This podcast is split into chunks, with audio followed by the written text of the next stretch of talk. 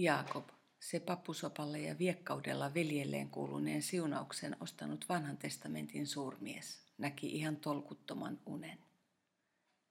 Enkelit kiipesivät siinä edestakaisin portaita maan ja taivaan väliä.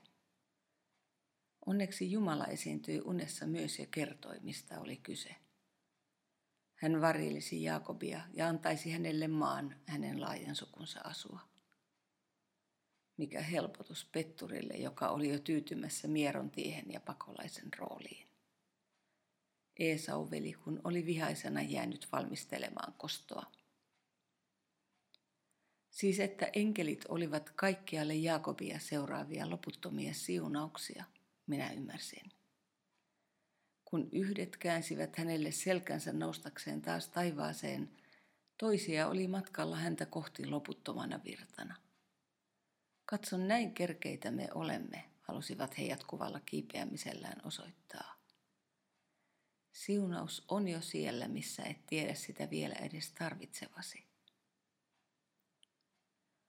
Aloin katsella elämääni sillä silmällä ja huomasin, että minulle oli kaikista karikoista huolimatta käynyt Jaakobin tavoin.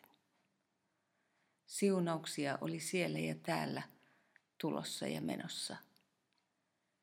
Niin näyttäviä ne eivät olleet kuin Jaakobin unessa. Usein piti kumartua ihan pölisevään arkeen niitä tarkistamaan.